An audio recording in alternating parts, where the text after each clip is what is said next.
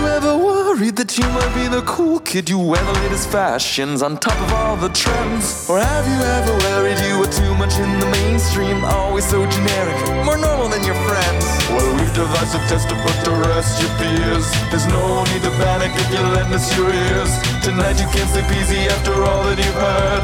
Cause if you like the show, then you're probably a nerd. Oh, Canon, it's canon, it's all.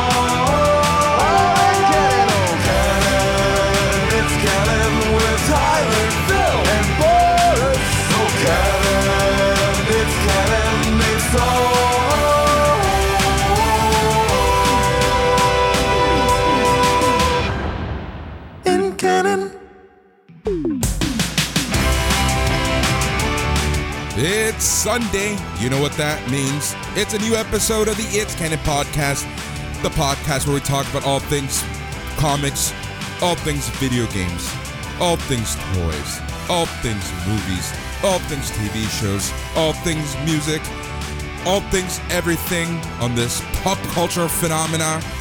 We're your hosts. I'm Boris, and as always, I'm joined by Phil.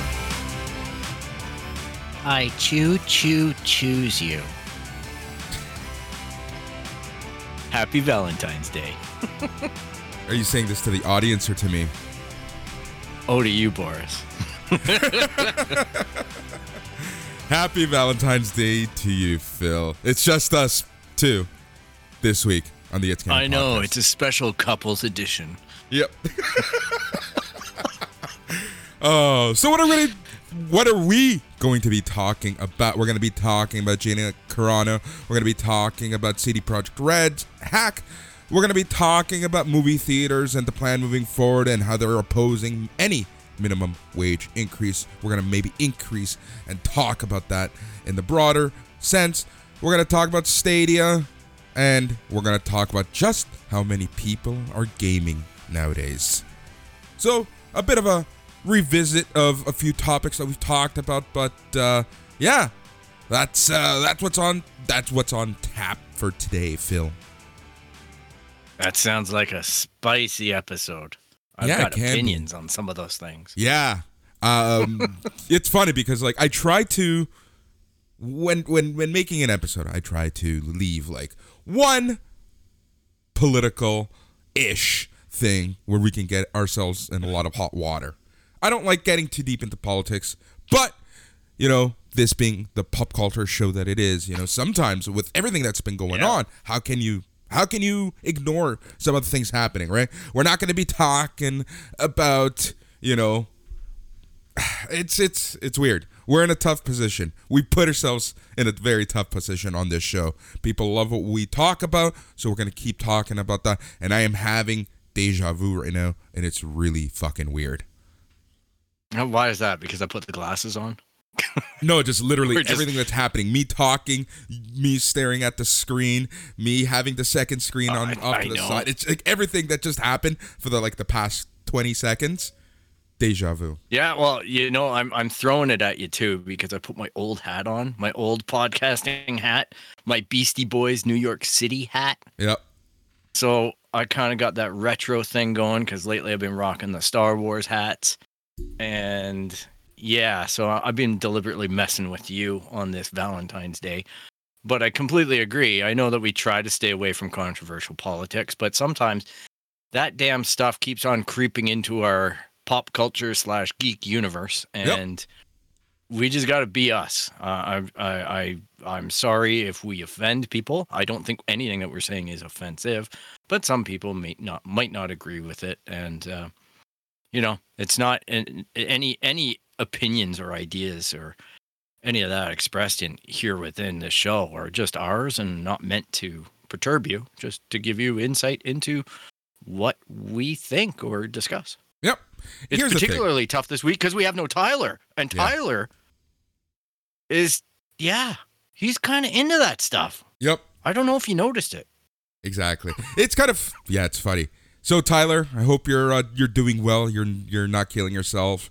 You are uh, staying busy, but good. So we'll hopefully we can have you back next week. Uh, I think he's back at work and everything kind of is uh, piling up with personal projects, well, side work, real work, and whatnot. So Yeah, there, there's a lot today. that's that's lifted in or lifting in the province of Ontario, depending on where you live. And the government is starting to acknowledge that the COVID situation, as it stands right now, is under some degree of control. And they're allowing retailers and other businesses to start opening up and have capacity to operate on a larger scale. And as we all know, Tyler works in the comic book industry and has been stuck on curbside pickup for a while and now it looks like uh, you know some of those big jobs and side jobs are all coming at the same time Yep. we don't get a lot of advance notice on this stuff Good for him. Good for him keeping busy, Yes. keeping keeping the flow running. But yeah, it's just Phil and He'll I be this back. week. Yeah, he'll be back. It's just Phil and I. Hopefully, just this week. Um, yeah, it still feels weird. I don't know what it is about today. Uh, man, I'm tired today. I gotta say that it's been a very long weekend. Um, I have what am I doing today? I have this show. Yesterday, I edited a podcast, our Royal Rumble special, and by our, I mean mine and Matt's. That's up on the It's Canon podcast feed because it's a free show. We wanted to give it to the masses. We wanted to give it to everyone, so it's out there now. Um, I noticed this morning that there's an issue with Apple. I don't know what's going on, so hopefully when I submit this show it triggers Apple's uh, refresh, but something's going on there. But the Royal Rumble special is out on Spotify, Google, Amazon, everywhere but Apple right now. Um, Or you can actually go to our website, it's canonpodcast.com, and listen there. Uh, but so I was working on that, finishing the editing. I was uh, doing some pre notes for a show I'm doing later uh, because tonight there is an NXT show, an NXT takeover pay per view. Mm. So I'm going to be watching that with Matt, podcasting about that. But I was doing some like the, the prep work for that. I have this show going on. I have real work going on. It's been a pretty busy week, but a good week. I can't really complain. You know, in terms of like but outside of that, like honestly, I've been very heads down. I think even with like you and Tyler, I've barely spoken to this week. Yeah this has been a light week as far as our group chat and but that's the way we kind of like it though too because when we get on the show we get real reactions or our real takes. And and sometimes you know what honestly it takes a while to form an opinion and when you form it with others and then you go to record it you end up already knowing the talking points and then it doesn't it's not a fun conversation to have when you when you possibly are feeling like well they already know this so I'm Exactly. putting it on for Like it's happened to me sometimes uh, where I yeah, say something. we don't do that so we avoid it Yeah, sorry. Um, sorry to the listeners for us talking over each other there. Um, so it happens to me sometimes too, where I'll put something or something's on the chat. We're gonna talk about it, and I, you know, I already know kind of the talking points, so that's when I tune out and stop paying attention. And that's happened, you know, a couple times here and there, where it's again, I'm not trying to be an asshole. I'm not trying to be a douche, but um, for those listening, like I'm literally staring at notes, making sure we're recording, making sure our levels are good, making sure everything is is is on the technical side working, plus doing the uh, the hosting. So sometimes there are moments where I tune out, not by Yeah. choice. It's it's kind of fun. I was thinking about that this morning when I was prepping for the show, and I thought, oh my goodness, this is going to be number one, like the old days when it was just us two early last year. But number two, it's going to be more difficult for you. And that was my real concern at that point because I'm like, I know Tyler and I will wind up and go, and you're like in complete.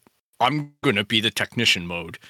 like you're you're Yeah. monitoring levels. We could see you doing things. We can see you doing all the, the the great stuff that you do. And I'm like, oh great. So now I have to vamp for him. a little bit, but Little here I am. I'm ready. So yeah, um, what's going on with you, Phil? What's going on in the world of Phil?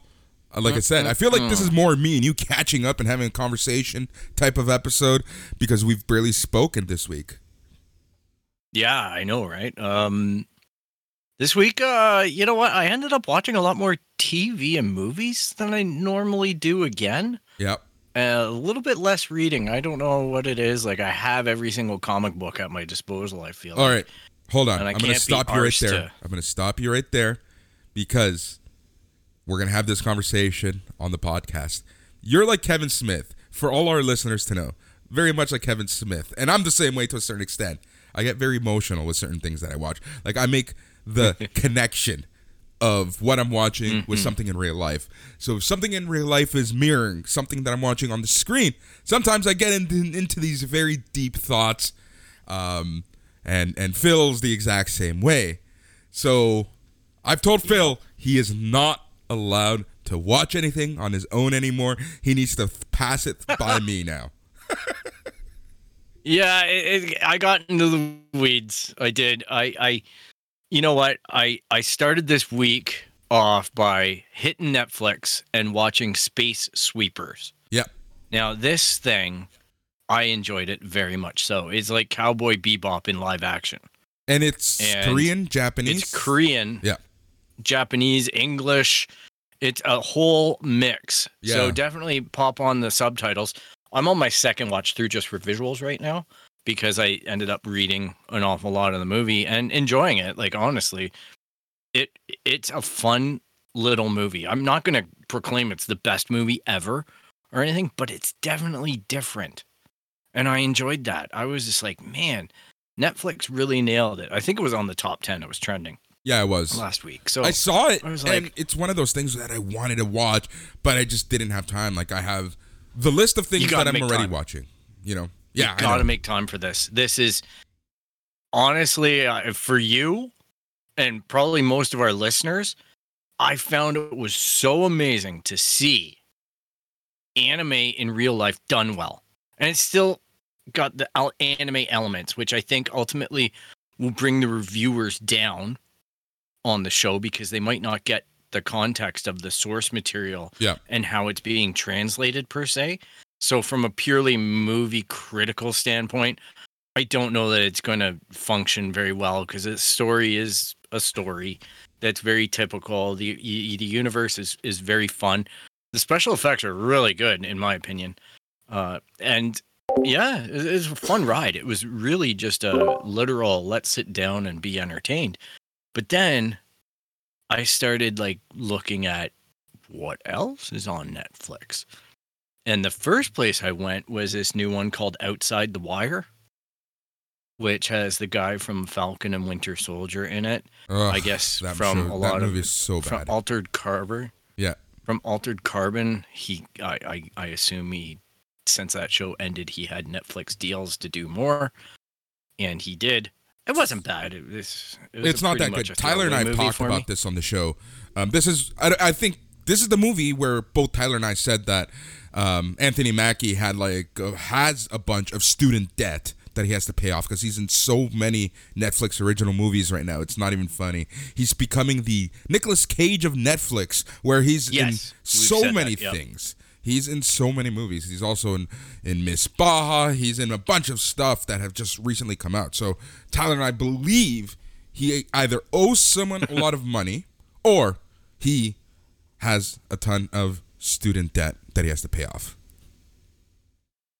Yeah. Uh, it, it, was an action movie, pure and simple. It was just an action movie with a.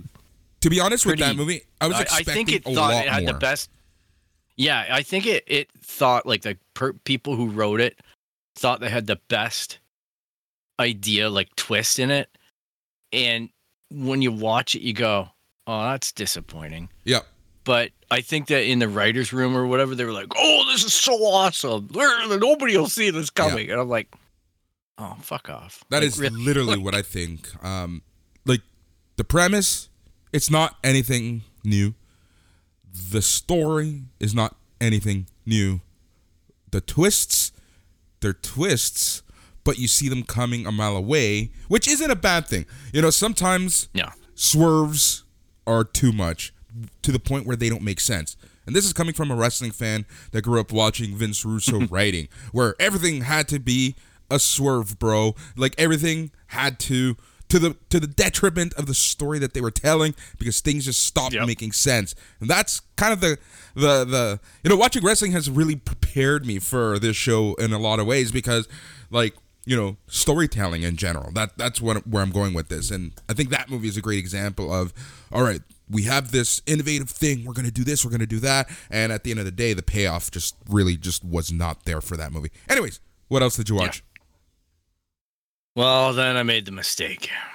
this is this is where I'm sitting there looking at Netflix original movies in my genre, which are sci-fi, action, that type of thing, and I happen to notice this one with George Clooney, and it's directed by him, and it stars him, and it's called The Midnight Sky. And yeah, what's this movie about so our me. listeners know uh, I I don't want to ruin it, but In in, general, its, at its just core, at its core at its core, just it just a light synopsis. It's a guy who's basically got some kind of terminal disease, and he the end of the world occurs, which they never quite specifically get to what causes it, but it, you know, as we all know, environmental Armageddon is always creeping up on us, and in this world at this time, it happens. Yeah. And he is isolated on a station and how he deals with that and reconciling his history. Yeah. So it ended up being it, it's it's a lot more deceptive than that, and I don't want to ruin it. Yeah. So go watch it if you're into emotional sci-fi Armageddon movies. Yeah. Because this one definitely I think it's good for Netflix to do this, and I think it's really good for artists or actors or like George Clooney to get the opportunity to direct something that might not get lit by other studios or seen on the scale that it is with Netflix. So I certainly applaud the attempt here and and the movie itself. It, it was just a heavy movie. It just ended up being a lot. You know, I, I kind of figured it out halfway through. Yeah. I actually figured it out right near the beginning, but I let them lead me down the road of disproving what my mind was telling me. And that was okay. That's what movies are meant to do, right? Like you have to suspend disbelief. You have to disp- dis- suspend your beliefs. You have Yeah. to go on the journey that they want to take you. And if you're mo- if you're capable of doing that, it ends up being a pretty good experience. It's Yeah. just emotional. It is very It's just- emotional. Now, I made the same mistake as you, my friend. I watched this movie when it came out, like late last year, early this year. Don't remember exactly what it was, um, and uh, I was not in a good. I wasn't having a great day. You know, it was the the the, Yeah. the pandemic blues, as I like to call them, which hit from time to time. Yep. Um, and yeah, I'm like watching this, and I'm like, what the fuck am I doing to myself? and uh, and it was one of those days where I'm like completely disconnected because I try to disconnect once or two, one or two times days a week now. Um, I'm just like always online, always doing stuff that I just need that for myself, for my sanity.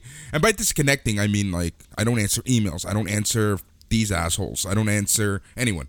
Um, it's very rare. Yeah. Uh, I know at first you weren't you weren't used to it, but now you're like, okay, this is Boris's day off. Yeah, and you tell us too, and I respect that. And there are days where I'm slow to respond or Doing whatever because it's either being a shit ton day of work at work or I just don't feel like doing anything Exactly. online. Like I, I really just want to chill. Yeah. So and watching I get that, you. I cried a lot at the end of this. I didn't cry per se. I didn't pull a Kevin Smith or uh, a Phil a Phil T, but I uh, yeah, it, it was ugly man cry. ugly May cry. So it was Kevin Smith crying. Yeah, it wasn't wasn't a good. Uh, it was just the emotion of the end, which I knew. Yeah, I knew Yeah. that, it was coming. but actually seeing But- it was like fuck. I know. but the, the empathy for the characters Yeah. right that that's really you get when you do this suspension of belief or disbelief or whatever and you get into it unfortunately the empathy the impact i just feel what those characters are feeling or what they're wishing you to feel Yeah. that they're feeling and it's part of the price of doing that right when you punch your ticket and go i'm i'm all in that's the risk Yeah, for sure. that you're gonna have to deal with the emotional uh, dysfunction or the emotional torture of the characters, which ultimately is a story. And Yeah. there is good in there. Yeah. It's good to feel that way. Um, just so you can take that into your life and incorporate it in some small way. I, I I would definitely be more cognizant and have been all the way through my life about those little things and those family moments now versus taking them for granted when I was younger. yeah, you see, and that's, that's ultimately that's what one of this my movie does. that's one of my biggest regrets. Like, you know, you've known me for what 12, 13 years now. Um, you know, there was that period where when we first met, you and I were so busy doing our side stuff that you know I wasn't around for birthdays, I wasn't around for meals, I wasn't around for stuff, um, and I always said, "Hey, whatever. What's what's one birthday? What's one whatever?" And it's something that I kind of regret, especially now because you know being on the road, not right now, but with my job being on the Yeah. road, I've missed so much more. So I feel like I've missed like a chunk of my family's stuff. Um, you know, luckily I have an awesome family. I have awesome friends for the most part um, that have accepted that. But you know, it it still sucks sometimes that I've missed so much. But as you know, the past few years, when I do have free time, when I have that sliver of time, I make it for people as much as humanly possible. Um, you know, but it is what it is. Now, Snowpiercer. I wanted to talk about this since it's just you and I. We won't spoil it for Tyler because I know him and his partner are watching, um, and I don't know exactly where they I think are. they're on season one. Yeah, sounds like it. Because I feel like I've ruined the climax of season one for him by accident. Um, but Right. uh, Snowpiercer started off as a show where I told Phil, "Hey, let's watch this. Let's see what's going on." Um, I explained, "Hey, you know, I love the graphic novels. Um, I was able to find years ago when the after the the the movie came out." I was able to find some translated versions of the graphic novel because it's originally a French graphic novel, and I really enjoyed the story. And when I saw that TNT was making a show, I'm like, hey, I want to watch this. So Phil and I started mm-hmm. watching, and it was kind of like a secondary when we have time to watch thing, right? Now I'm Yeah. fucking up Monday night, Tuesday morning watching this shit because season two has been so good, so fucking good that Yeah. it's must watch when it releases. I'm not quite to the when it releases thing because my one of my big motivators is my Twitter feed. If if people are blowing up on Twitter about it, then I have to shut everything down and watch it as soon as possible. Much like the Mandalorian. But my Twitter feed is not curtailed to this show. Well, to, here's the to thing, 'cause remember- Snowpiercer. So I miss. I, I can take it in like Tuesday night at my leisure in the environment that I wanted to set up Yeah. for it. This week's episode was hugely emotional, Yeah, and uh, it was kind of awkward. I gotta say, like the show has has matured over its two seasons because the first season it had its ideas and it went about doing its story kind of similar to the movie but kind of not in a lot of ways. Yeah, it, it definitely added a lot more context depth and development but the second season is so character heavy yeah, that it's shocking to me like to see a show mature and as well as well cast right like jennifer connelly like everybody everybody is just carrying like just really carrying the show on their own they're all very strong people strong actors Yeah. actresses everybody uh, yeah. It's, it's well such a good show. Now it's funny.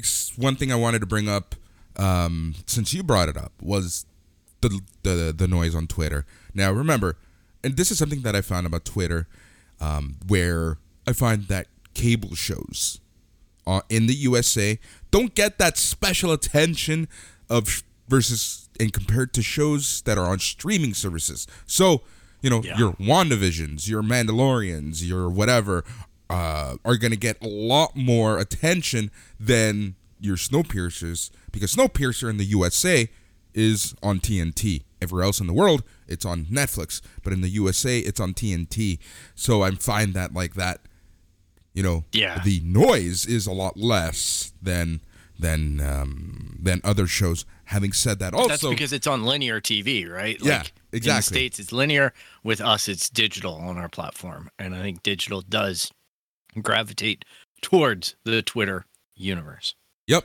So yeah, Snowpiercer was so good, and it's turned into must watch. Um, and then there's WandaVision. I haven't even asked you what you thought of this week's episode.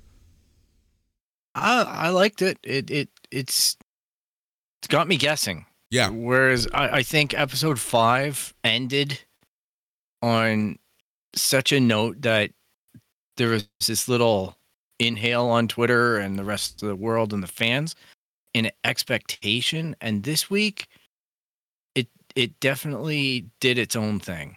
It definitely said, no, we're we're maybe not doing what you thought we were doing. Yeah.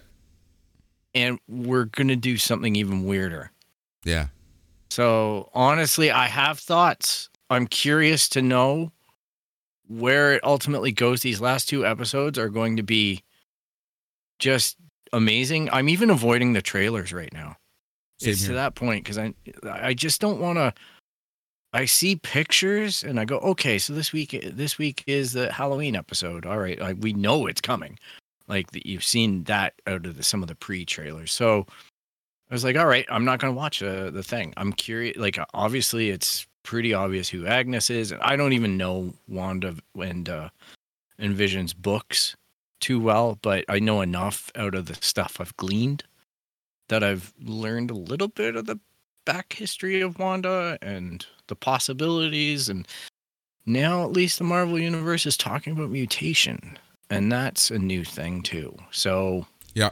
we shall see. You Yeah, know, I, I think it's all going to end up in a fun spot for everybody. And they're promising that the last episode is going to be similar to the last episode of The Mandalorian season two. That's the buzz that there is going to be a person or a reveal that will be on par with Luke Yep. coming on to The Mandalorian. And So, literally right after this, so right when this season wraps up, not only will we have our special talking and spoiling and predicting what's next in Phase Four for the MCU with Brad and Lisa from Couple um, Comic Books Couple Counseling. Can't wait for that episode. But right after this show, Yep. Being WandaVision, we jump right into Falcon and Winter Soldier. Yeah. It's gonna be fun. Like that looks definitely more action based, but who Yeah. knows? And and I read an interesting comment by John Campea on Twitter this week, and he's been pretty open about his, you know, not lo- he doesn't really love what Disney is doing and the amount of power that they have. Yeah. But he brought up a really good point. He's like, if Disney Plus's standard is Mandalorian season one and two and WandaVision, holy shit, look out Netflix.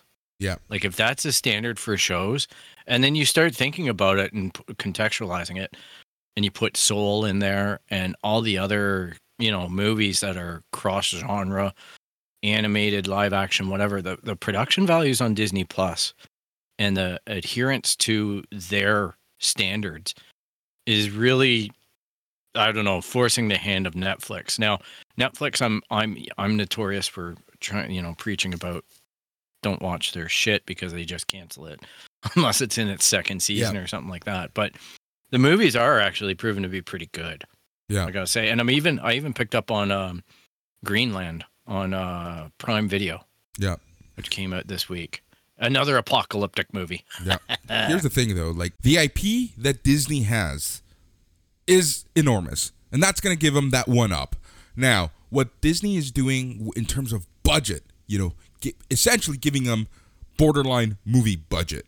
Um, and then you have the new filming techniques like the vaults, like things like that, right? So Disney has that that that that that one up. So when you talk about IPs, when you talk about like budgets, when you talk about like the overall look and feel, the fact that their shows look like movies is huge. But, you know, I kind of akin this to comic books, where HBO Max, I feel, are going to go in the same direction with some of their mm-hmm. DC extended universe shows. Like when that Gotham PD show comes out, I fully expect it to be like on par with budget that we're getting for the Batman, for you know Joker, that the, those more gritty shows. So I expect the same coming from HBO Max, and then I akin Netflix to like your Image Comics, where it's more of your independent publishers, um, and and you know especially with Netflix, because the one thing that Netflix does, say what you want about Netflix, you get the opportunity with Netflix, right? They might Yep. screw you, they might do whatever, but you get stuff greenlit. So it's a it's a great Yep. Place to start off. Um, and and not to say that like Netflix's budgets are lower. It's just it's different, right? Like you have you have Yeah, settled different production values. you have settled IP with HBO Max and Disney compared to Netflix. So that's where I was trying to go with that. So yeah, but I would just say like this: it competition's good. oh, You know, competition is when- great. Yeah, when Disney up it like this with their shows, now their content is low in terms of how much they put out, but we all know that that's accelerating fast.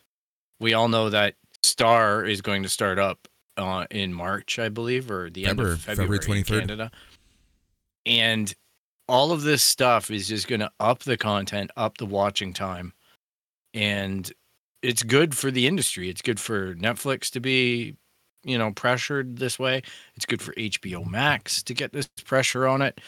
Uh, I think it, it bodes well for the future of entertainment, especially at home, right? Which I think, Yeah. unfortunately, we're still going to be here for a while. So Yeah. Yeah.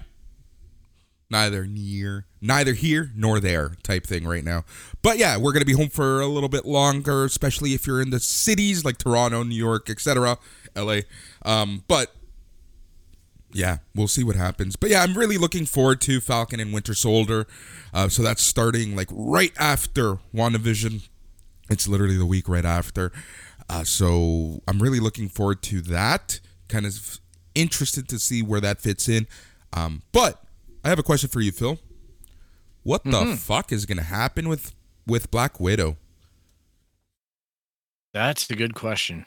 I, I, I just get this feeling that they're constantly going in and reworking what they have in that movie. Yep. to make it fit into where they want to go with phase four, right? Like Yeah. it's it's I just get the feeling that this is going to be an opportunity similar to the Snyder cut in that there's going to be a cut of this movie that was originally intended to air in 2020 and then there's the cut that we get in 2021 whenever and however they decide to release it Yeah. Yeah. and it, everything kicks off of that. I think there's lots of changes being made to the Eternals or whatever, all the all the different the Immortals, whatever it is, like, all the different spin-offs I think are going to be affected by it, uh, and what they're doing in WandaVision, and what they're setting up and what they're positioning for, and it definitely you know even with Falcon and Winter Soldier, it doesn't look quite the way I expected it to. Yeah. But that being said, we've seen a trailer, and Disney are notorious for putting together a trailer that only contains one or two episodes worth of content, and then the end of the show is vastly different than the kickoff, right? So we'll see what happens. It's it's again a great place to be a fan. Yeah, exactly. Exactly. It it's you know, look, we're in a new found territory, new territory here. You know, th- Yep. something like this has never happened before where you get this this world that really is interconnected. Like say what you want. I know that Marvel TV tried doing this with ABC shows. Um, it started off really strong and then kind of fizzled as the internal war at Marvel was going on at Disney. Kevin Feige eventually won that one, got the TV back. Um, you know, and now we're seeing kind of what what what Feige had intended with WandaVision, with Falcon Winter Soldier, with all the various shows that are going to be coming out on Disney Plus. I'm So liking we'll where it is. Yeah. I like where it is. Like it's a it's it's better than Star Wars in so many ways. It's, Oh, it's so much more the. Star War And- the Star Wars world is just starting with Mandalorian, right? Like that is the first Yeah. real side project um, that is in canon. Uh, you know, Clone Wars was there, but with Clone Wars being important, then getting canceled, then moving to Netflix, then being canceled, then being revived again on Disney Plus. Like it's been back and forth. so it Yeah. became canon, but originally it really kind of was and wasn't and, and like it wasn't canon to the point where you know it's the building block so i saw an interesting article earlier this week about Yeah. how mandalorian is essentially going to feed into the next trilogy um, how it is like Yeah. the beginning and the core of what's to come in the star wars world Yeah, they're definitely when you look at what they've announced and where they're going and what their movie lineup looks like, even with Rogue Squadron being the first movie coming out in like what 2023. yeah Patty Jenkins writing the script right now or finishing it up and going to be directing it. There, it's it's conceivable, and they said that this is going to take place after the sequel trilogy. Now, with the Mandalorian, we're sandwiched in between the sequel trilogy and the OG trilogy. Uh, you know, there's that, that that vast space that we're exploring in this show, but I think that it sets up the building blocks for a post sequel trilogy really well because the sequel trilogy really takes place over a very short amount of time in the Star Wars universe. There's not a lot of gap between the movies, so conceivably this is like a month in the Star Wars universe that the rebellion and the first order go hammer and tongs like this. So it's definitely it, it- it's doing it. It's doing it and it's fun to see and it's a great period that we're all familiar with every fan yeah, you know, Rangers and New Republic, or whatever that that, that the new one is called. That we all thought was the the Gina Carano type spin-off. We found out this week was in fact not intended to be that. That they were actually going to announce that show um, for Cara Dune as its own show, and they canceled it last minute on the investors call. So Kathleen Kennedy Kennedy never announced it, and they didn't throw the graphic for it because they had the controversy that they were having with Gina. Yep. And I think And the this is a thoughts perfect were there. segue into the Yep. news and the first news item. See? So that is Gina Carano has been fired by Disney because of comments she made in the past. Now, this opens up a huge can of worms in terms of free speech, in terms of, you know, how conservatives are viewed, how, you know, how are corporations too powerful? Are they controlling free speech? And what does free speech actually mean? So let's break this down a little bit, Phil, my friend. Here's the thing free speech gives you the ability to say something and not get taken out back and thrown into the gulag or out back and shot on a wall. I can go to a public square, yell whatever the fuck I want, and I won't get shot for it by authorities for the most part.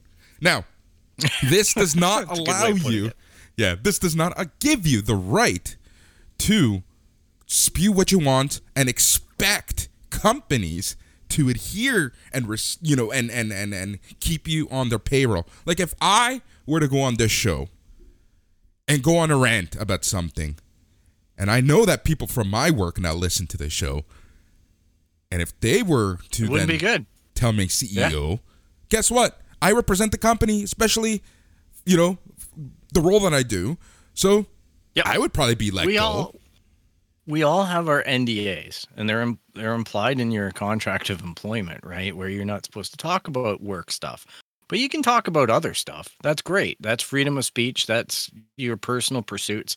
That's your hobbies. That's whatever your beliefs, whatever it is. But when those beliefs become the main, I don't. I want to be careful with my words here, but Gina was just making a lot of claims. I don't know if you know what she was doing. I do follow her. I I've, I had to stop on Twitter. yeah, And some thing. of the stuff wasn't normal. Yeah. And that's what I'm trying to, to like you're allowed to have beliefs. Yeah. And you're allowed to talk about them. But you're also when you're an actress of her stature, there's a conduct there's a code of conduct that's implied with your with your employment. And I think that's one of the big things. Like I know that there's a lot of movie stars that can say or believe things that I don't believe in, but it doesn't matter because they're not beating me about the head with it. And they're getting jobs because they don't parade those beliefs out there or try to force them on people. Okay? But when you're working for a company like Disney, they are all about that image, that public image. That's part of the deal, right? And James Gunn would be a perfect example of where Disney acted too quickly on cancel culture. And then they ended up regretting it. And then they ended up with a mess that they had to fix. Yep. Gina Carano, I think, is a great example of Disney not pushing the button too fast and letting her prove that the decision to do this was the right thing for them. Yep. I'm not saying it's the right thing. All right. I'm saying it's the right thing for Disney. Yep. Disney They've made this decision. They can recast her or they can cut her out of the show. They're at a tipping point with the show where I think they've watched a lot of controversial comments erupt out of her Twitter and Instagram feed. And they've ended up, they've seen her delete it. They've seen her try and walk it back. They've obviously indicated to her to stop it.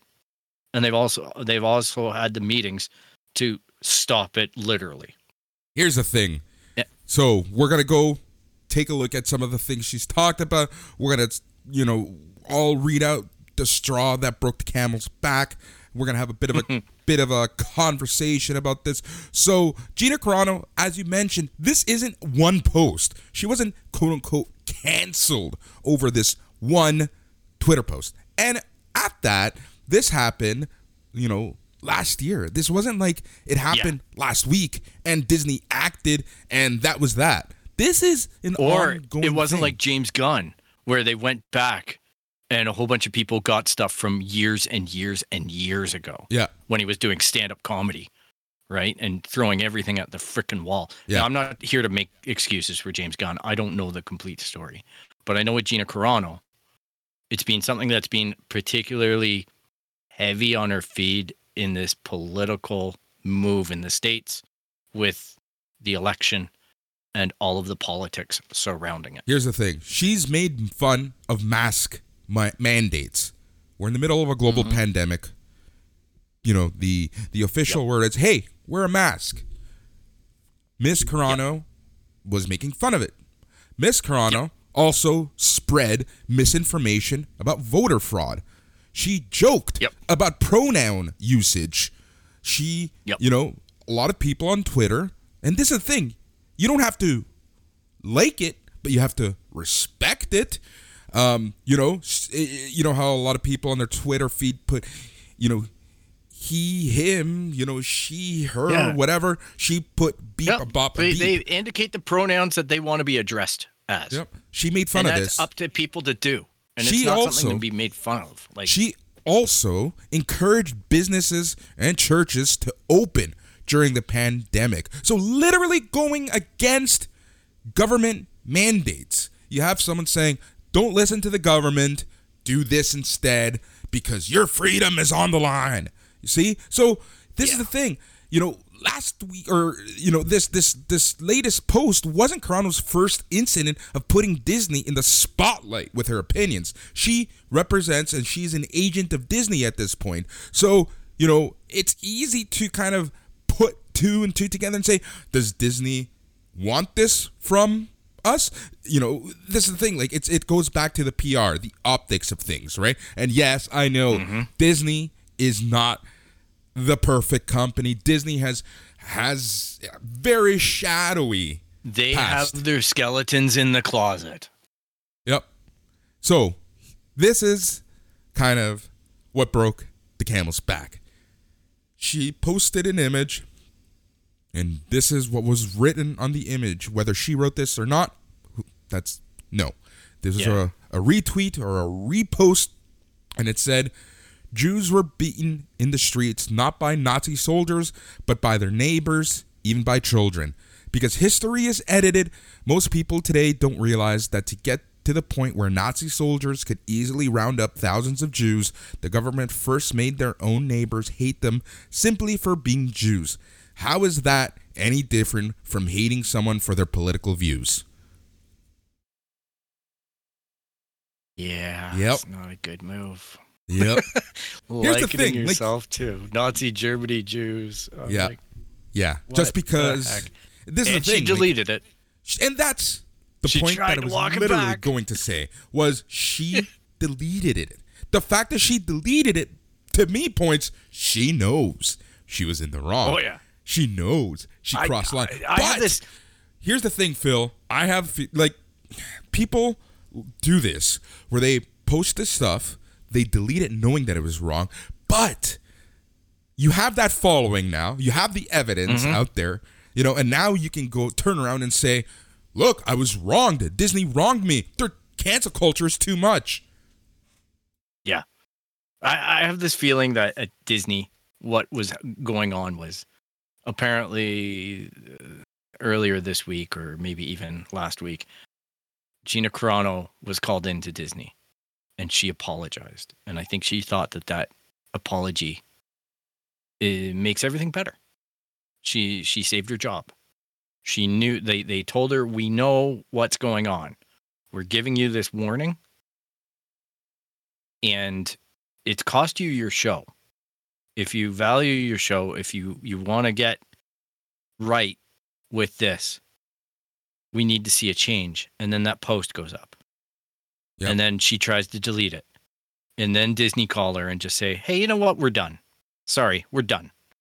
You know, we've we've gone ahead. We've told told Dave Filoni and and and Jon Favreau to write you out of the Mandalorian. We're not even bothering with your stuff, and we've got a bunch of really talented people that are eager to work with us in these other areas, and that's up to Disney to do. All right, this isn't about First uh, Amendment rights or freedom of speech or anything like that.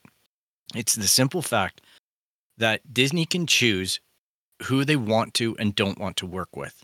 And if you're becoming a bigger distraction to their brand by your political beliefs and your constant outcries on Twitter in this realm, then uh, like it or not, Disney have a choice here. Yep. And, And it's they not like exercise that choice. it's not like she's being canceled everywhere. Less than 24 hours Oh. after the news, um, you know, it was reported that Gina, Gina Carano, uh, you know, told went on and she said the Daily Wire is helping make one of my dreams to develop and produce my own film come true. I cried out and my prayer was answered. I am sending out a direct message of hope to everyone living in fear of cancellation by the totalitarian mob. I have only just begun using my voice, which is now freer than ever before, and I hope it inspires others to do the same. They can't cancel us if we don't let them. So essentially, um, yeah, yeah, she's yeah. She's There's going to be more coming on her Twitter, which is basically why I had to click the unfollow. Yeah, I can't. I, there was times where I was looking at it and I didn't know the full context of what was going on. I look at her as Cara Dune, all right, and maybe a little bit of the Deadpool mean girl type thing. And I'm I'm not really invested in her too much as a person. I'm you know watching it and going, eh, she's she's doing well with this character. But then I'm looking at her Twitter feed and I'm like, she's like one one day she's all like, let's all join Parler, and I'm like, but that's kind of into that other end of the political spectrum that I don't I I didn't know, and then it just got worse and worse for me.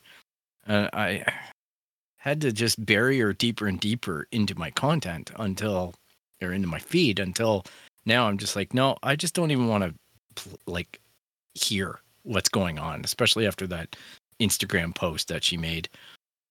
Not not down with any of that at Look, all, personally. I'm all for you saying and believing whatever you want. I have friends who are very Yeah. right wing conservative, and I'm, you know, more on the liberal side, and we get along well. We respect each other. We have conversations. Yep. I'm cool with you that. can have those beliefs. Yeah, but when you start making some more extremist views, start making fun of things going on in the world like mask mandates, telling people to not listen to the government, spreading misinformation. That's where, you know, that's when I start to kind of say, look, come on, take a step back. Yeah. And I'm going to reevaluate things. You know, if she was a just a Trump supporter, just a right-wing person, said, "Look, I don't fully believe and um, acknowledge everything the government is saying about COVID, but it's the government. You should listen to them. We'll see where this takes us. That's cool. But she is telling Yeah. me to openly go against mandates, to openly not listen, to spread misinformation. That's where I kind of start to draw the line of where I respect you and where I need to say, look, that's that's no mas, right? So Yeah. you know, there. This isn't about Look, spe- like this isn't about. I'll take not- it a step further. All right. It, it doesn't even matter. She can have those beliefs. She can even tweet them. I can choose to follow or unfollow her. But Disney made the choice to unfollow her professionally. There you go. they go. severed the link, right? And that's it. We all have to deal with that. Now she can believe whatever she wants. She can say whatever she wants, but you know that's the way it is. Unfortunately, that's the perfect way. yeah. Disney chose to unfollow her. So that's Yep. that. All right, we're going to move on. Cyberpunk 2077 dev CD Whoa. Projekt Red was hacked. Perpetrators demands ransom and apparently the code was sold to an unknown party in the dark web for an unknown amount. What do you I heard they were this? asking for a million. Yep. And as well, I was doing some research on this. And it looks like there was a whole bunch of accounting information taken and a whole bunch of employee information taken and a whole bunch of dirt on the company taken, which is also up for sale along with the source code. Or the exchange went something like this CD Projekt Red, like, kind of disclosed that, hey, we had shit stolen. We've got backups.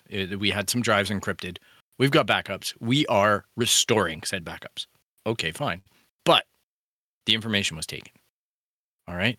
And we've been contacted about a ransom kind of payment system. We're not participating in it.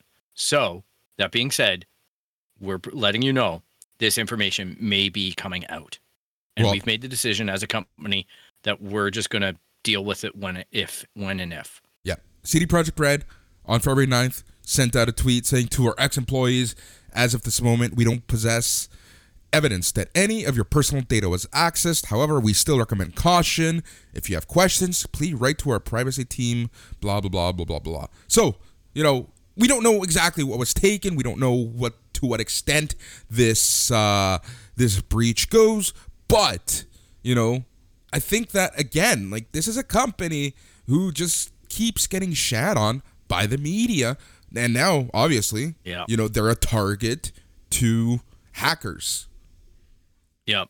It's it's I I don't even I guess I'm naive in the fact that I don't even know what you do with the source code other than maybe fix the game. like it's just there's comedy around it, but the game isn't that broken right now. It's it's rather playable. I was playing it last night on Stadia and it seems like, you know, I'm just stuck in a mission.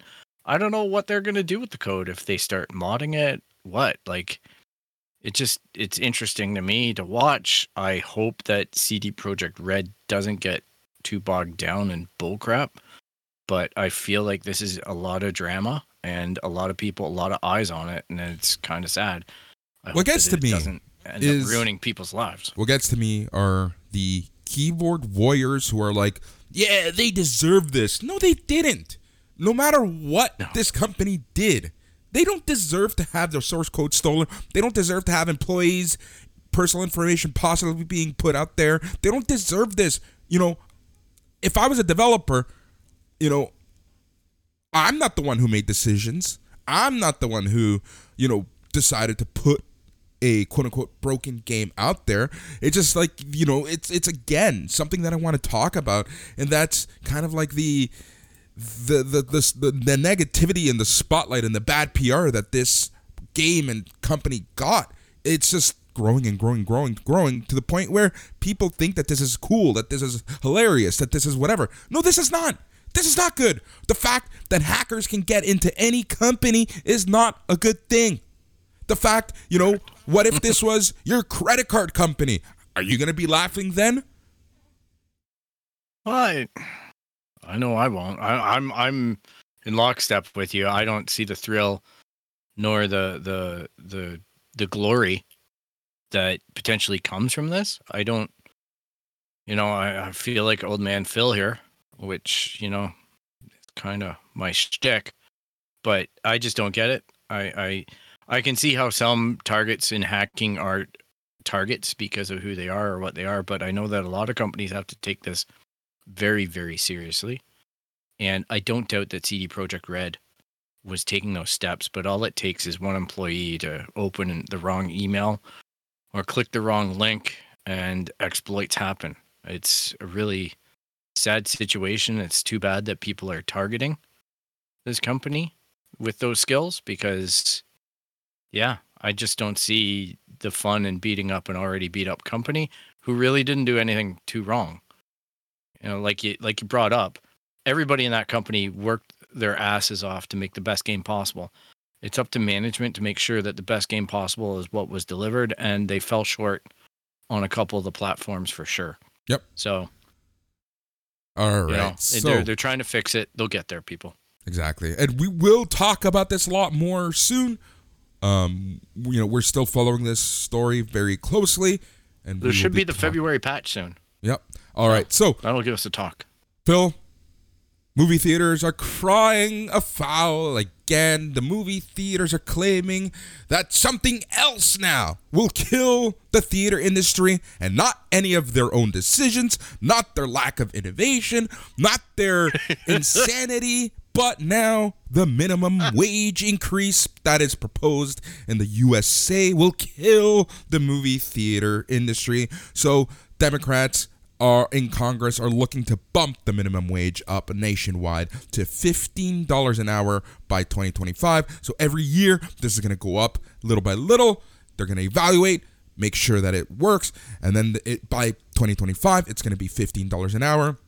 This would be the first time the minimum wage has increased since 2009, which saw the minimum wage get a boost from 6.55 an hour to 7.25 an hour. Oh, Several gosh. states including California and Illinois are on track to meet that pledge in the 4-year time frame. So again, this is a a very um, uh, state to state thing, but federally they want the minimum wage to be $15 an hour and within your state you can do whatever the hell you want so AMC and other theaters are saying, nah, nah, this is too much. This is too much. This is too much.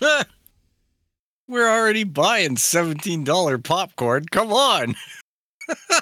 yep. This is this is a company or a set of companies. I won't say AMC specifically, but I will say theater companies overall. The amount of markup that they perform at the candy counter at the snack counter. All right, literally, they're taking 10 cents a pop and charging you, you know, five to seven dollars for a tub of that. And then there's your popcorn, which is another 10 to 15 dollars for literally pennies of product. It's popped corn air. Like it really is like butter is probably the most substantive thing that they put on that, and that isn't even real. It's butter like. All right, it's oil. So when you when you look at all this stuff cynically, it's like, hey, you know what? I well, you know what I haven't done? Bought a five dollar bag of M and M's. It's literally everything there is marking up to the point. and then you're telling me that you can't pay an employee a living wage for working midnights and all kinds of weird effed up hours. Yep. And especially kids in school and whatnot. When I go to the movie theater, I see a lot of entry level positions being filled by students and people who are trying to do a full time in school or whatever their situation may be, pick up a little bit extra cash. And you're telling me you can't afford to pay them a living wage? Phil, and even then, I would debate fifteen dollars isn't even a living wage. Like, and this is why I brought up the past. This is the f- this would be the first increase to the minimum wage since 2009. 12 years ago, where it went from 655 to 725. But everything else is going up in price. So, you know, we can talk about inflation, we can talk about this and that, but at the end of the day, this is the first increase federally in 11 years. 11 years. And and and we're Yeah. saying and, and and now some executives are trying And to say that, that, this is corporations. Some people are Yeah, saying this it- is a disservice to unskilled employees who might find themselves in lucrative roles. Lucrative, fifteen dollars an hour is not lucrative. It's not. It's barely living. Um, this Yeah. is the exact Have you bought quote. groceries lately? This is the exact quote. I think it's a real disservice to the young, unskilled employee when we start pricing them out of the market, said Russell Allen, president of Allen Theaters in Las Cruces, New Mexico. We've hired 16 year old kids that don't know what a broom is, much less how to use it. So then, you know, how about like But- That gives you the right to exploit them like Yeah. slaves. exactly? like I, I just don't get it because you know we look at the world that we live in you see ceos and they're making $8000 an hour or some shit like that. Like it literally breaks out to these multi-million dollar deals for the the guys at the top. And the people who are making the company move and work and function are getting paid a subhuman wage.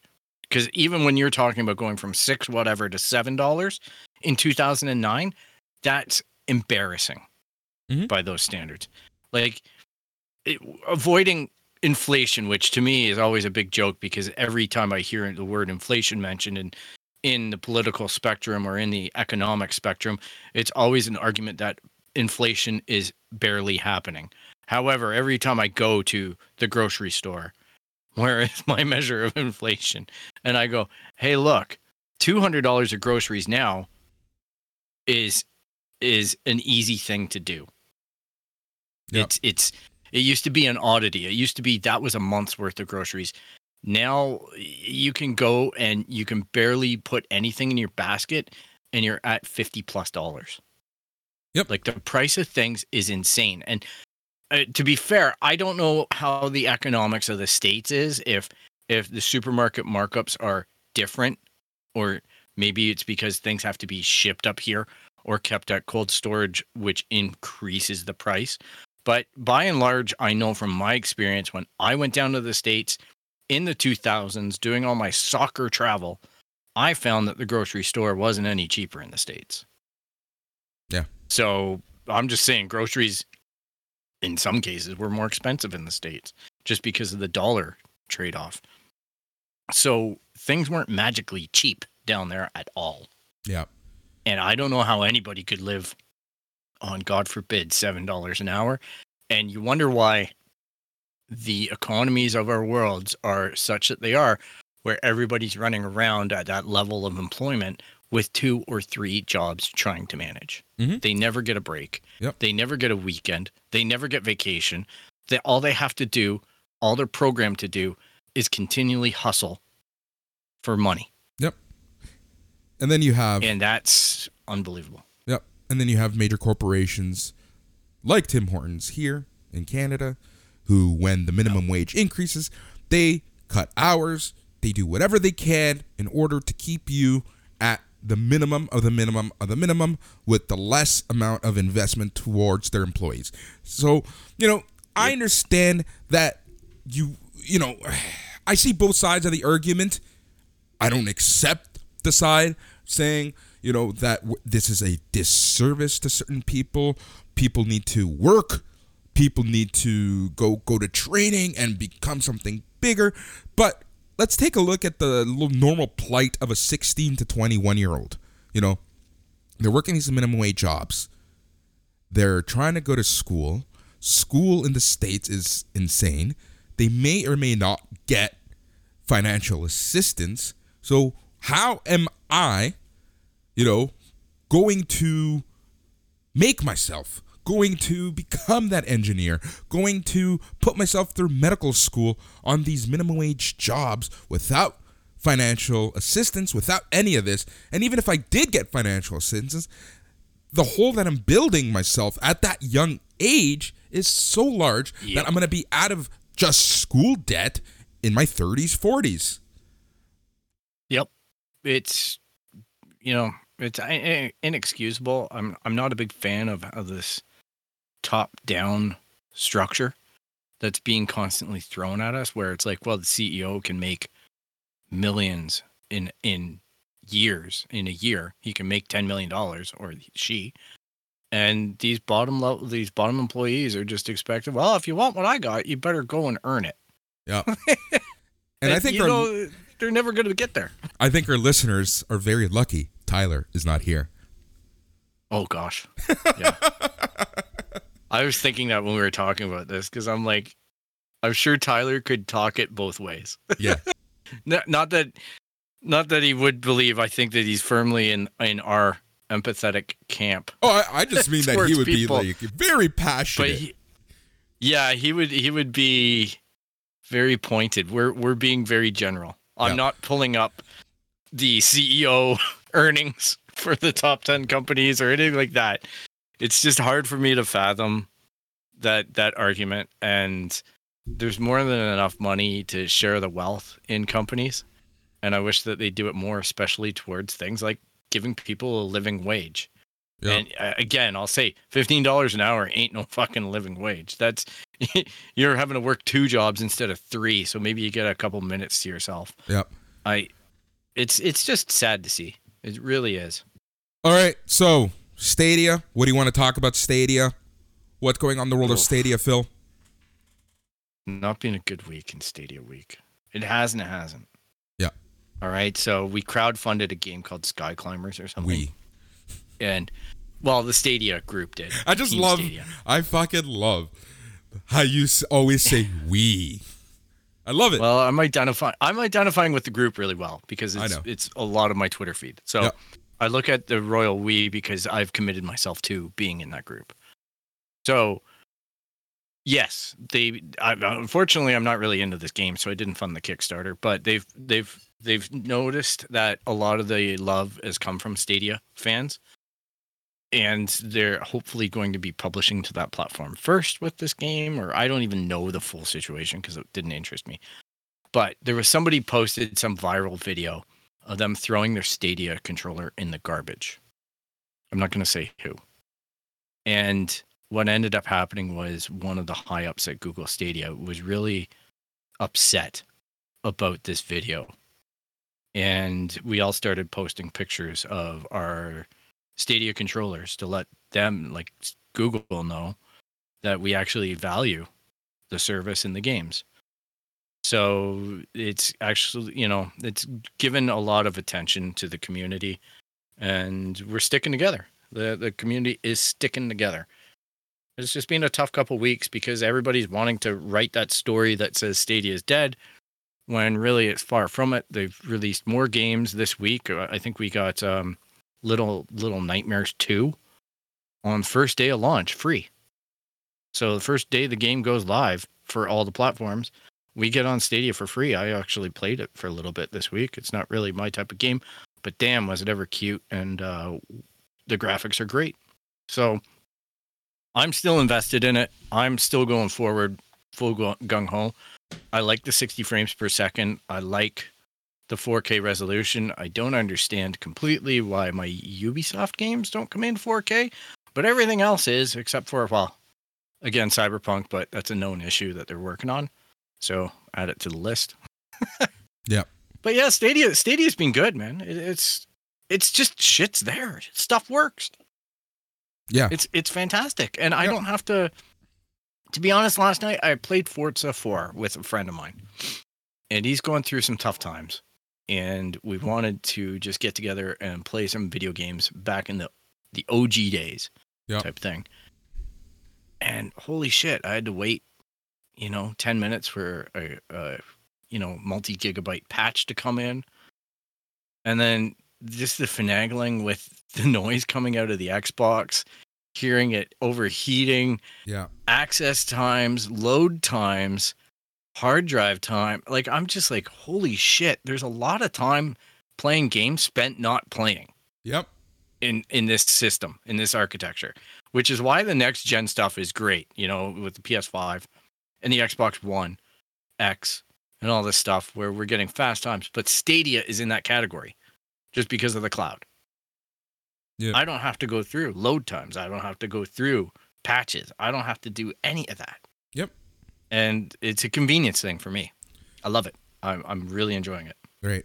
And something that we want to talk about, and I think that we're going to really be talking about this in the future in, a, in our Stadia special, and that's the fact that, you know, when you take a look at the certain articles from major gaming pop culture websites, they're very negative to Stadia. Yes. And it's never about Stadia and the service they provide.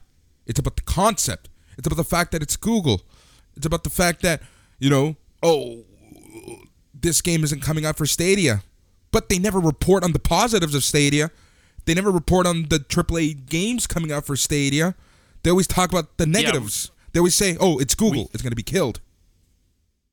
There's no love. There's absolutely no love in the Stadia um, reviewer slash coverage universe. Yep. And that is something that we did tweet about yesterday, where, or this week, that where the hell are the journalists when there's good news? Yep.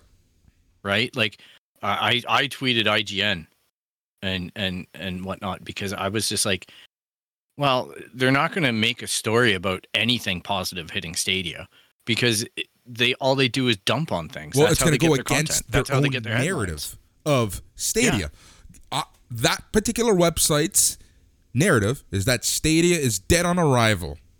So they will Mm-hmm. never report anything positive or contrary to that view of theirs. Which It's you know, true. this is essentially what our special is going to be. It's about media coverage and how the media coverage and you know these these these major websites you know can make or break something before the public even sees it, before the public even tries it. And this goes back to a point that we were talking about on this show a few weeks ago, and that is about you know, reviewing for the sake of actually reviewing something without incentives, without the fear of being Yes. blacklisted, with you know, et cetera, et cetera, et cetera. So there's a lot more to come here, but you know, listeners, go out, do your own research on Stadia, try it out if you can. Let us know what you Let- think. You know, Let make me your tell own you a tale. decision. Let me tell you a tale. Originally, all right, I have been guilty of this in the past on this podcast. We have brought up Stadia and I've laughed about it. We have brought up Stadia and I said that doesn't work. We have brought up Stadia and I've said and all three of its players, right? Like I've made that joke at the Stadia at Stadia's expense and their players, their fan base. Boris pushed me to get Cyberpunk 2077 on Stadia. I could not see a logical reason why not to. Stadia had already supplied me with a free controller and a free Chromecast, and they were promising to give me another one with the purchase of said video game. So it's a minimal investment. I can play that game no matter what without any monthly subscription fee on Stadia. Okay? I try it, and that's when I learned all the stuff that I had believed was wrong. And where did I learn all of those uninformed ideas? Through mainstream media constantly dumping on Stadia. It had a botched launch. Oh my gosh, you mean like Sony and Microsoft are doing right now with their next gen consoles? Because that's a freaking mess. But everybody just keeps on talking about how great those consoles are because they're great because they actually go through and play them. Right? What's happening to the Stadia is they're getting railroaded right out of the gate because it's Google. And that's it. They made a decision not to invest in AAA games because AAA games take years to make. So I get it. We are in a dangerous position right now because it is Google. I get that. I empathize with our listeners. I want to let you all know that we are a little bit shaken over the news, but it makes sense. And Stadia are going forward committing to hundreds of titles, a hundred titles for 2021. That was their commitment this week. So they're making that happen. We're getting tons of new games every week. There's new games being announced. There's new content coming. So it's just a fallacy. It's it really is an agenda by reviewers where they don't even. Um, I- I'm disappointed in a lot of the reviewers that I pay attention to won't even acknowledge Stadia because they have that same bias that I had. And I'm trying to tell them in the comments, hey, look, just give it a just give it a chance. What do you have to lose? Here's the thing, though. Some reviewers won't touch it because Google won't send them a controller. They won't give them free access. They won't do this. They won't do that. that's why. That's why, Phil. It, I know, it it goes back. To, it's funny. It goes back to Tyler's point and the bias and the incentives. I am not going to review as something unless I get it for free. Then you know, I just I just don't understand that. Now, here's the last point before we move on, and that is the fact that if we had the internet community as it is today, back when Microsoft or Sony announced that they would be building their own console, those consoles would be DOA. Yep. The environment would be completely uh, set up against them. Yeah. I've seen that comparison with uh, Stadia and Xbox, Stadia and PlayStation. Exactly that. It's it's a funny world, but you know what? I will back up ACG, that that reviewer that I do watch who doesn't really participate in Stadia stuff, but does everything else. Anything that he gets for free by the developer, he gives it away. Yep. All right. So his motto is if I get it free from the developer, I'm going to the store, I'm buying a physical copy, and I'm going to give it to one of my listeners. Or But here's the thing with that though. That is Because still like, the he doesn't that's still an incentive. That's still an incentive for him. He's getting something from developers, and that is going to prompt him then to go and buy it. He's not doing this before. He's not going out and buying it regardless. You know well, what I mean? because he gets advanced codes. Yeah, but so he can have his review ready for the day but of that's prompting the week him of. to go out and buy it. That's it's Oh, still yeah, an incentive at the core of it. But at the same time, there's stuff that he reviews horribly. There's stuff that he hates. And he still he, he- he always makes a point of it. I'm going to go out and buy this game and give it away. And I hope that somebody who gets it actually likes the game. But he's just like, I just don't want any skin in the game. Yeah. Like he But- doesn't want to be seen that way. He's like, if a developer sends me a code, that's great. But if they don't, that's okay too. Yeah. He's still going to review the game if he wants to play it. No, And there the- will be games that he skips. Of course, of course, "I but there's still some this." inception towards him and, and the way that he stu- does stuff. I'm not Yeah. saying it's bad. I'm not I'm saying just it's saying good. that I'm just saying that it's I'm there. just saying the transparency level. I appreciate the disclosure. Yep. I appreciate the attempt. You're right in a in a very cynical way. You are correct, but I appreciate his transparency on that front because it has value to me. Yep. It lends him authenticity from my point of view, but that might not be everybody else's point of view, and that's and this okay is too. this is an argument that I'm hearing more and more and more and more. And this is one kind of thing that the one comment that I've heard about our show. That's that you know we have to a certain extent we have an incentive for clicks, for listens, for whatever. But we talk about what we talk because we want to talk about it. You know, we've made friends with certain companies, but we don't really go out of our way to talk about anything in particular. Uh, th- this is all part of the greater plan, and we will eventually expand. But you know, one thing that I've always been told about our show is that they like the grassroots nature of it. So you know, Yeah. that's something that This I want is- to explore more of and see kind of where what's going on because we've talked about it on this show with reviewers and we you know we and and that's kind of like the the incentives and the payoffs and the whatever and it's essentially a very very broken market at this point to get an honest opinion about something because a lot of people Yep.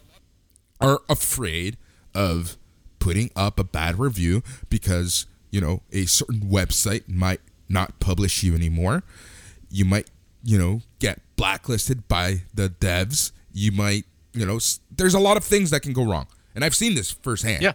um I but have yeah too. anyways. I've seen Ubisoft cut people out and go, "We're not sending you any more information. We're not sending you any more pre-releases. We're not doing anything with you because we didn't like your review of Far Cry." Yeah. you know, Primal, exactly whatever. Like shit, shit. Not everything goes great. Some projects are aimed at completely different audiences than when they land at you, and as well, games change constantly after they're released. So a game that I might hate today might end up being something that I play all the way to the end in a month or two months or a year's time. Yep. and go, holy shit, I really missed that gem. Like they really improved this. And here's the thing: at the end of the day, as we're in the middle of a pandemic and we're seeing records break, you know, there's a lot of eyes and attention on reviewers and content and content creators and things like that. And that is because, you know, again, the numbers are breaking records. So this year's Steam concurrent player count broke the record again. And that's 26 million concurrent players at one given time. Now that's 26 million people that were logged into Steam at one Yeah. time. It wasn't concurrent players. I think wasn't- it was actually I meant concurrent Nine users million? online. Yeah, it was concurrent users, and it was like nine million people were playing games. So that's a lot of other people either chatting in Steam or doing whatever it is that they do in Steam, right? It's I don't know how GeForce now stacks up in those stats as well, because as that service grows, it uh you know you're you're linking your Steam account and you're using your Steam key or your credit for the game to play it on another server. So it's an interesting thing that's going on. And yeah, pandemic world, man, crazy numbers.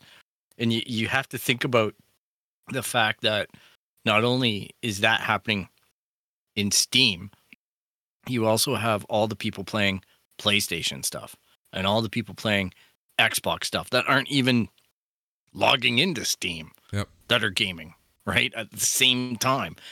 It's it's an insane, insane gate uh, uh, uh, thing that's happening in the world. It's just insane. Yeah. and in a good way. Like it's gonna it's gonna make things grow. It's gonna make things get better. It's gonna Yeah. make products. Now, U- Ubisoft this week announced that they're no longer pursuing the AAA game model. Mhm. They are going to go to more free to play type content and mobile based content, which I'm so disappointed.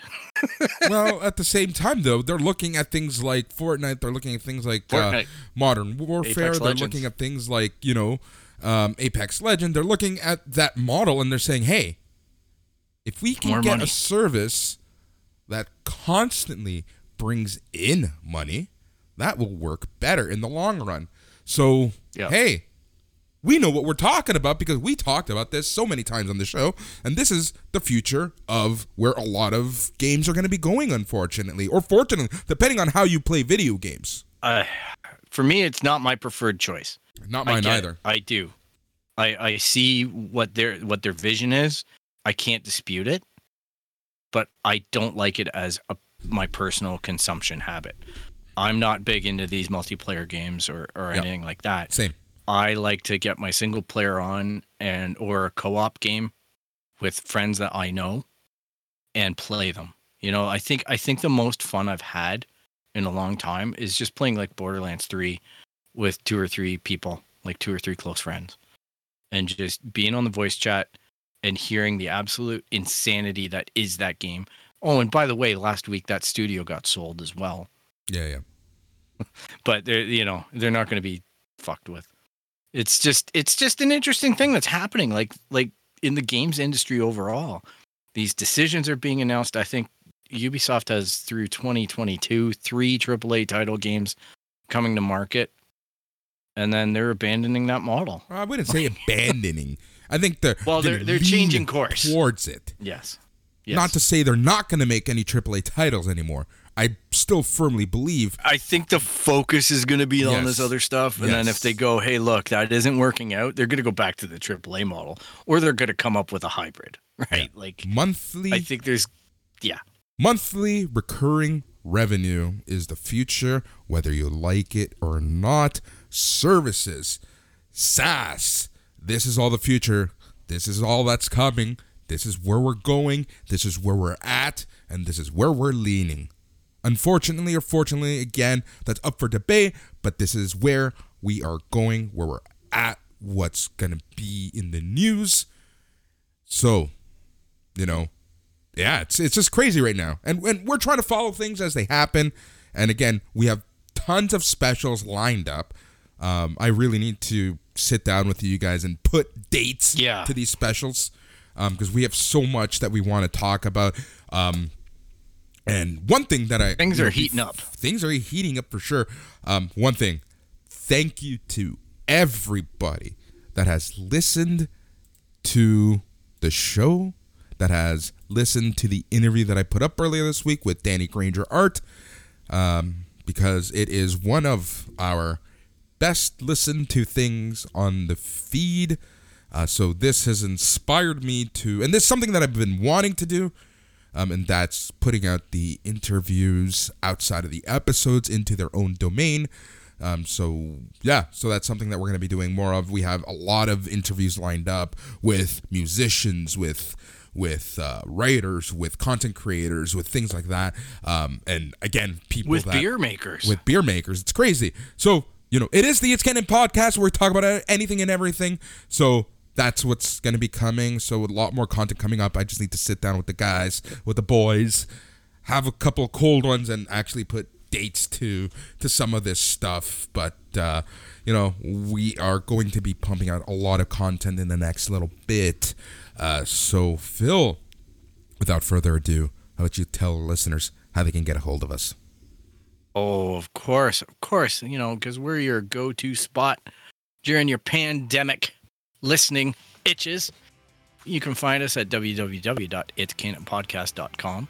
You can track us down on Instagram, Twitter, and Facebook at It's Canon Podcast. You can email us at show at itscanonpodcast.com.